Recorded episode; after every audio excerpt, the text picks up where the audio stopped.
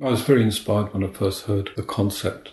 And I think for a lot of people, the Bodhisattva ideal just articulates what so many people feel within them. You know, the urge to do good for the betterment of everybody. But there's a catch to it that you first of all have to sort yourself out first. the whole process or the intimacy between giving and transcendence, the act of giving means that in a way you are in touch or the subject object are blended in the act of giving, which is a form of transcendence.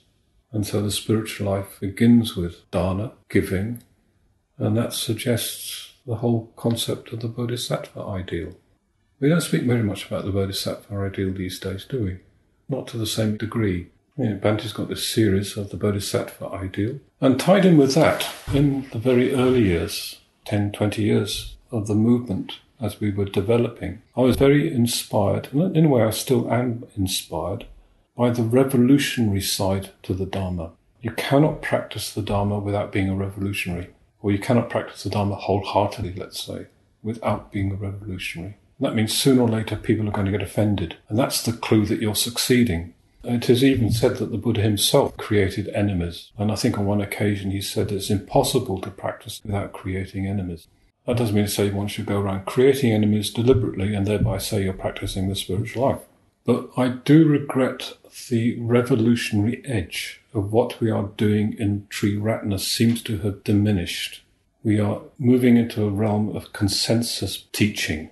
We don't teach unless it's acceptable to the people that we are teaching. There's a revolutionary edge, there's a transforming edge to what it is we have undertaken.